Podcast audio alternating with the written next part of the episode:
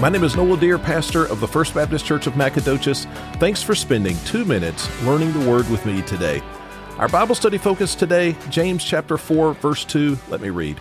You desire and do not have. You murder and covet and cannot obtain.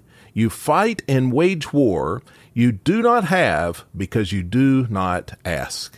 He says here that there is a disconnect between what we desire and what we experience. And so he says, you desire and you do not have. Now, this disconnect leads to all kinds of sins as we struggle in our own strength to meet our own needs. And he mentions some of those sins. He says murder and covetousness and fighting.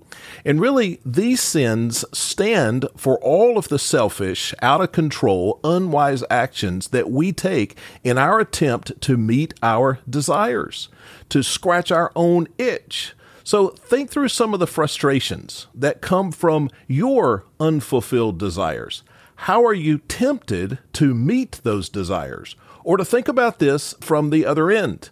Look at the sins that you struggle with. Are those merely attempts to meet unsatisfied needs? So what does the Bible instruct us to do with our unsatisfied needs?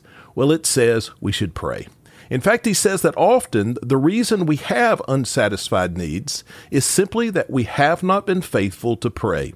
He says, you do not have because you do not ask. So the right thing to do with our desires, whatever they are, is to ask God to satisfy them according to his wisdom, his character, and his power. And then the converse of this verse will be true for you. You have because you have asked the Lord in prayer.